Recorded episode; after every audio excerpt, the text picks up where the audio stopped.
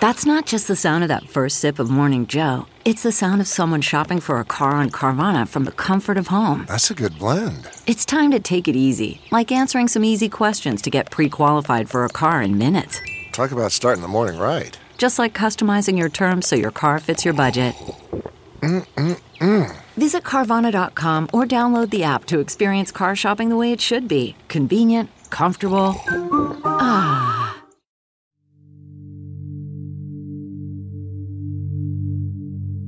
On November 2nd, 1973, a girl told a Hillsborough County deputy that a few weeks earlier, she'd seen two suspicious men in the woods where John disappeared. She said they were standing beside a yellow car, holding bows and arrows. They tried to get her attention. After I read that police report, I kept thinking about that girl. What she saw, how she felt, and how she got away. She was the one person who had some idea of what my brother had encountered in his last moments.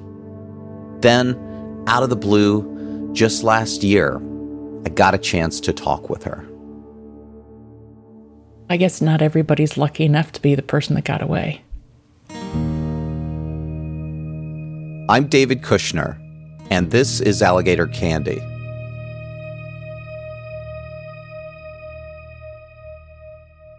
Britta McKenna is a grandmother living in Chicago. She read my memoir about John and emailed me. Reading your jacket cover, And knowing there was a four year old brother that got left on the curb, I could see you just waiting. In 1973, Britta was 12 and she lived near us in Tampa. Her father happened to work at the same university as my dad but we didn't know her family. Britta was a competitive swimmer on a strict schedule. When she had free time, she loved taking off on her bike. I had a three speed. It was red. It's one way to get a breeze down in the humid Tampa summers. And I usually had a purpose when I was on my bike, whether it was the candy store or a friend or to go meet somebody in a park. It was always happy. So there was this adventure, and the wheels of a bicycle took me there. Like a lot of kids in our neighborhood, Britta would bike through the woods to the 7 Eleven to buy candy. Her favorite was Bit-O-Honey. The taste is obviously sweet and nutty and has a little bit of maybe molasses to it. The part that I like is it lasts a really long time and you have to make a choice. Do you chew it and have it get stuck in your teeth? Or do you just suck on and enjoy it for a very long time? A few weeks before my brother disappeared, Britta and her friend headed to the 7 Eleven. They turned off the main road and pedaled down the dirt trail into the forest. They rode over the palm fronds, past the fallen oranges. Britta and her friend got their Bit-O-Honey and were eating it as they walked their bikes back home through the woods. That's when Britta noticed the yellow car. And in the distance on the right, I could see two figures, very colorful, moving about uh, in the distance, which caught my eye. They were dressed in some kind of archery outfits. She thought they looked like Robin Hood. As I got closer, I noticed that one of them had a bow and arrow. So I asked them what they were doing. Because it seemed odd to me that they would be dressed up like Halloween, although it was just before Halloween, but with bows and arrows. And so they said, Well, we're shooting little animals. Do you want to come see? And then at that point, I realize I don't think I want to see. Britta froze, then turned to her friend and urgently told her, Ride like the wind.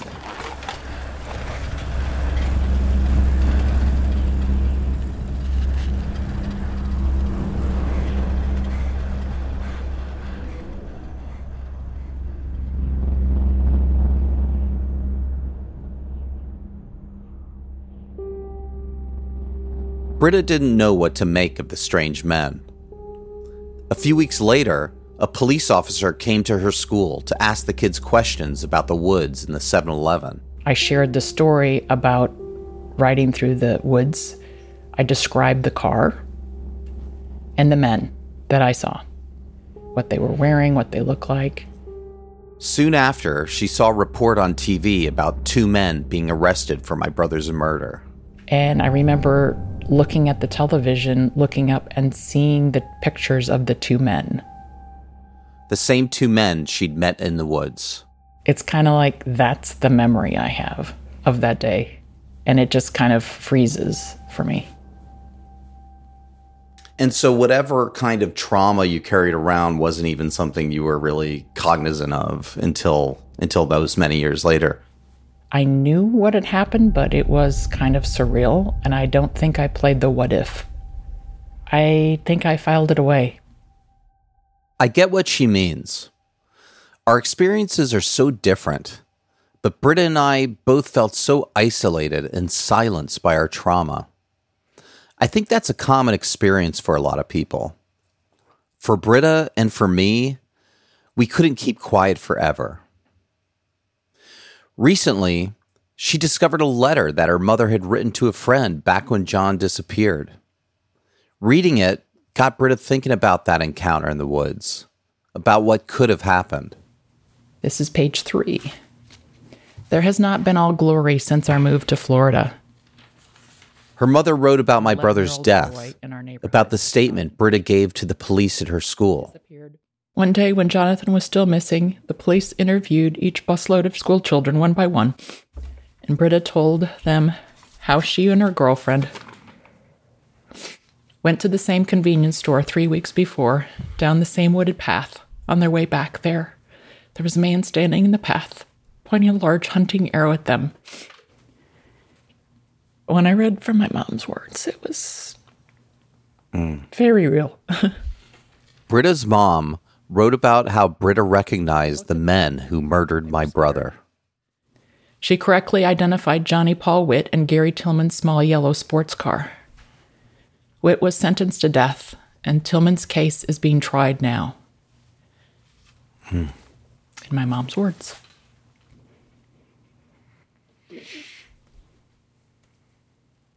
Hmm. It felt so powerful and moving to talk with Britta. We were two strangers with a profound connection. She's the girl who got away. I'm the boy whose brother didn't. We've both been struggling with the aftermath, trying to fill in the missing pieces of our stories. But somehow now, even in this one conversation, we helped each other along the way.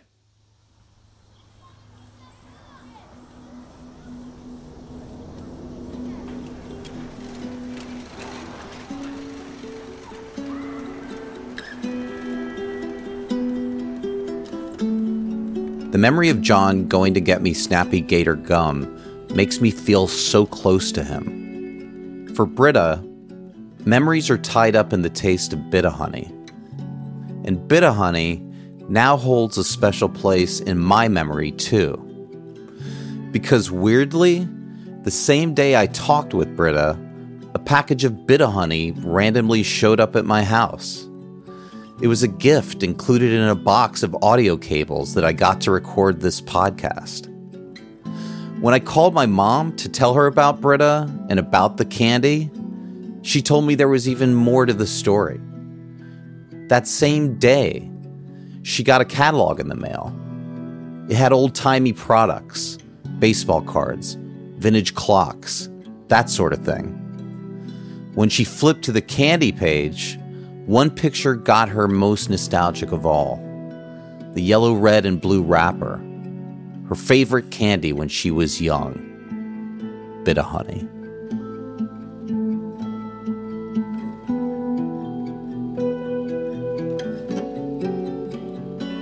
Maybe it was all just coincidence. But as I held that package of Bit-O-Honey, it kind of felt like I finally got the candy from my brother. 50 years later.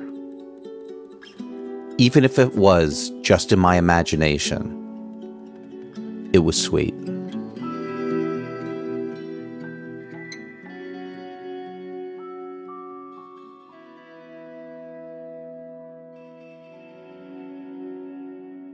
People often tell me how, even after all these decades, John's story continues to shape them.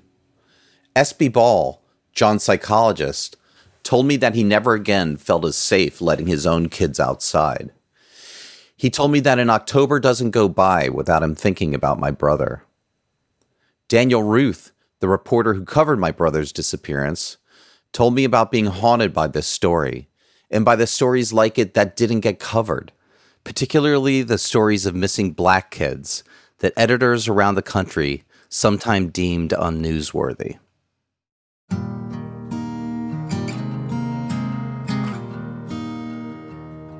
More and more, I see how far reaching trauma and loss can be. I think of it like throwing a rock in a pond. My family took a direct hit, but the ripples spread across the town and across generations.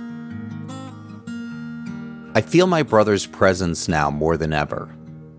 So does the rest of my family. Years ago, Andy wrote a song about John. But after talking with me and my mom for this podcast, he decided to produce it. It's called I Will Be Your Memory. To remember and to say, I won't forget, I'll be your memory. All these conversations have helped Andy and me get back in touch with John's life at last and not just his death. For the first time in decades, Andy has been putting up more pictures of John around his house.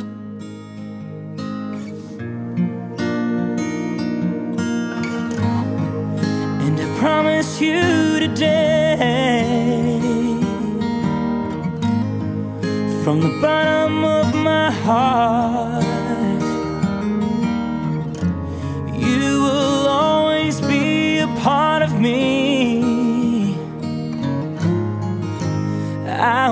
be your memory.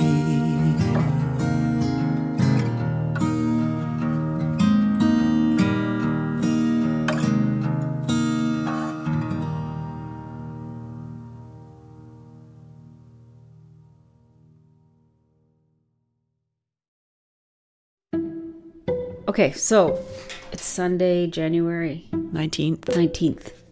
For nearly a year, my friend Aria dated men she met online. Lots of duds, disappointments, and some disasters. But then along came Mordecai, and Aria fell hard. I opened the door. There was a woman standing there, and she said, I think you know someone named Mordecai Horowitz? And I said, Oh, you better come in. In 2019, a friend of mine fell for a sensitive millionaire named Mordecai. And then she found out she wasn't the only one. It was way too good to be true. I'm Kathleen Goldhar, the host of Do You Know Mordecai from USG Audio. Available now wherever you get your podcasts.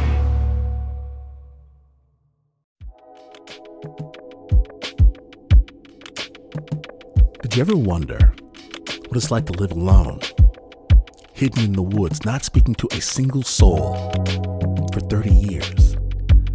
Or wander the desert, uncover a hidden well, and dive to the bottom of the deepest water hole for 2,000 miles? The Snap Judgment podcast takes you there with amazing stories told by the people who live them, with an original soundscape that drops you directly into their shoes.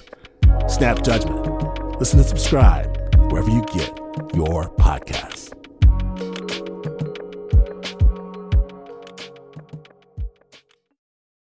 This is a crazy room. This was um, Dad's particular place. Never. It is not a shrine. Well, it's pretty much how he left it with all this stuff still, Oh, all the I mean, books and the- tchotchkes and things. Um, Earlier this year, I visited my mom in Tampa. She still lives in the same house by the woods. It's changed since I was a kid. The shag carpets that John and I played on are long gone. So is the flowered wallpaper in the kitchen. Over her desk in John's old room, my mom has a big yellow button. Enjoy life, it reads. This is not a dress rehearsal. While I'm there, I work in the room that was my dad's office. Apology books, a lot of pictures, pictures. I had some pictures framed of his father. A lot of nostalgia in this room. And On this trip, I noticed something new. More photos of John were around the house. John alone. John and me and Andy. John on his bike. All of our conversations lately inspired my mom to go through pictures of John that she'd filed away after he died. I had manila envelopes for each year, Yeah. you know, and then put them somewhere. In fact, I couldn't find them for a long time. I couldn't find the albums. Yeah. His death loomed over everything for so long. And to be able to retrieve these pictures that I put together during my extreme grief, but then to find them and put them into a whole new context of his life, it was so positive. Yeah. She showed me a couple photo albums that she made about John. Uh, Can I read it? Yeah. What does it say? Yeah, Jonathan, his life. This is what I wanted. I didn't want his death. This is his life. Yeah. So it's a whole story about. Oh my God. I know. Oh, this is so sweet. See what he's doing there? Look at this. Yeah. With his hand like this, and Yeah. then my father. He would put his hand on his face like Grandpa would. Yes, very much so. Similar mannerisms. Mm-hmm. Mannerisms. There are photos of him as a baby with my parents, with Andy dressed up as cowboys, with me shortly after I was born. One of my favorites is a shot of him at summer camp. He's shirtless and scrappy and precociously flipping off the photographer. Sitting there together, it felt so sweet just to be able to talk about my brother as a kid who lived, as someone we loved who loved us back. And my mom found more than photos.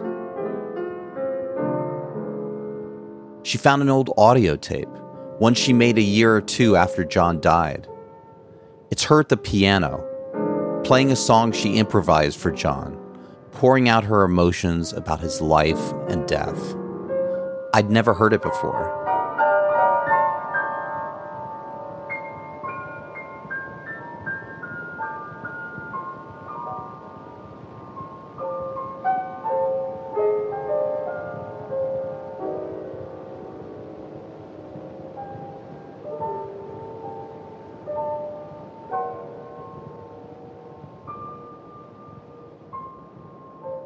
In the 70s and 80s, my mother and father organized support groups to help grieving families feel less alone. These days, I'm trying to follow their example. What was your brother's name who died? His name was John. It was, it was Jonathan. I called him John.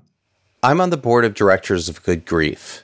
It's an organization that helps children who are grieving and their families. With so many deaths from the coronavirus, this has become even more necessary. The kids in Good Grief are a lot like Britta and I were when we were younger, grappling with death and loss and trying to figure out how to talk about it. In writing workshops I've led at Good Grief, I help the kids capture memories of their loved ones, like Brianna's memories of her grandfather. I remember his brown slippers. Mm-hmm. Um, he always had like three blankets on his bed, Mm-hmm. and um, he had his walls were tan, Mm-hmm. pinkish color. When I was four, I had so few memories of John, but I held on to what I could. For Abijah, her grandmother's hats hold special meaning. There was a hat on the wall that we got for her. Mm-hmm. Um, there was always jewelry because she always won them at bingo for us. Reliving my family's story for this podcast has not been easy. The loss and trauma and grief, that stuff never goes away. But I hope that sharing my story can, in some small way, help other people. That it can help normalize what doesn't feel normal at all. Lately, I feel a lot more connected with John. I feel it more than ever, and in ways that surprise me. After talking with Britta for the podcast that afternoon, I was needing some air. So I went downstairs and hopped on my bike.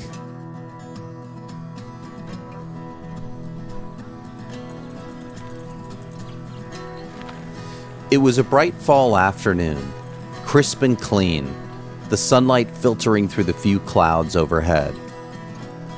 As I rode into the woods, I just couldn't help thinking how amazing everything looked and how great it felt to be out here alone, listening to music on my headphones and blurring past the trees. I biked through a field, across a road, and down a path by a river. Then, darker clouds suddenly started rolling in. The wind was picking up. I could see the lightning getting closer. And then everything was more real than real. The moment was more than the moment.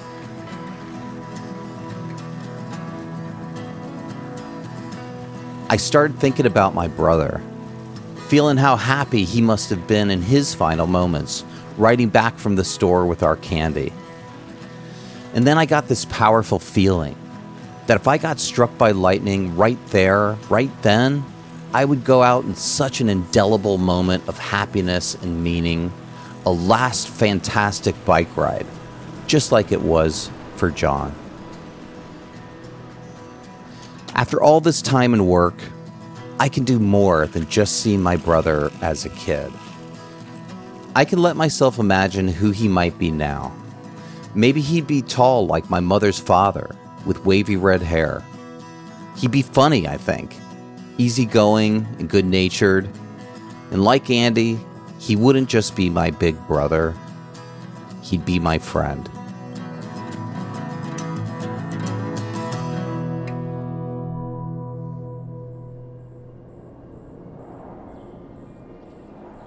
The memory of my final moments with John is still so vivid, but I see it a bit differently now.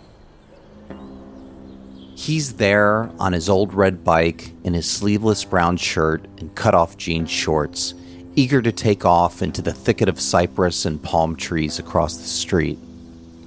And I'm standing there beside him, but I'm my age now, his little brother, fully grown. I know that while his death was so tragic, he was never more alive than his very last ride.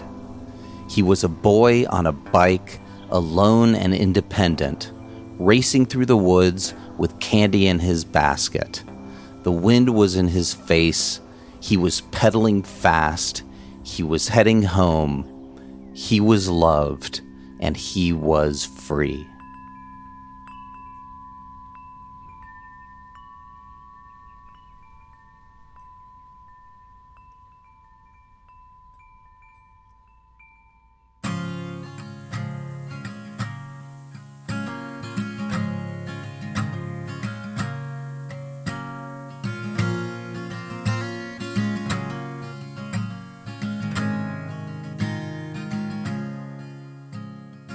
This episode was produced by James T. Green, with production support from Alex John Laughlin.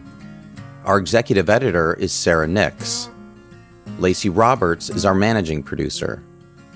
Executive producing by me, David Kushner, along with Greta Cohn and Emmy Rossum. Sound designed by James T. Green and Eli Cohn and Nocturnal Sound.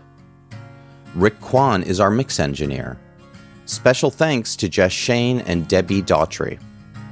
Our USG audio team includes Jessica Grimshaw, Josh Block, Jennifer Sears, and Daniel Welsh. The song I Will Be Your Memory was written and produced by my brother, Andy Kushner. This podcast was inspired by my memoir, Alligator Candy. I'd like to thank my family and friends and everyone who helped create this podcast. I'd also like to thank Good Grief for all the work they do. To learn more about Good Grief and support their efforts, please visit good-grief.org. That's good-grief.org. This is a USG audio podcast in collaboration with Transmitter Media. For more information, go to our website, usgaudio.com.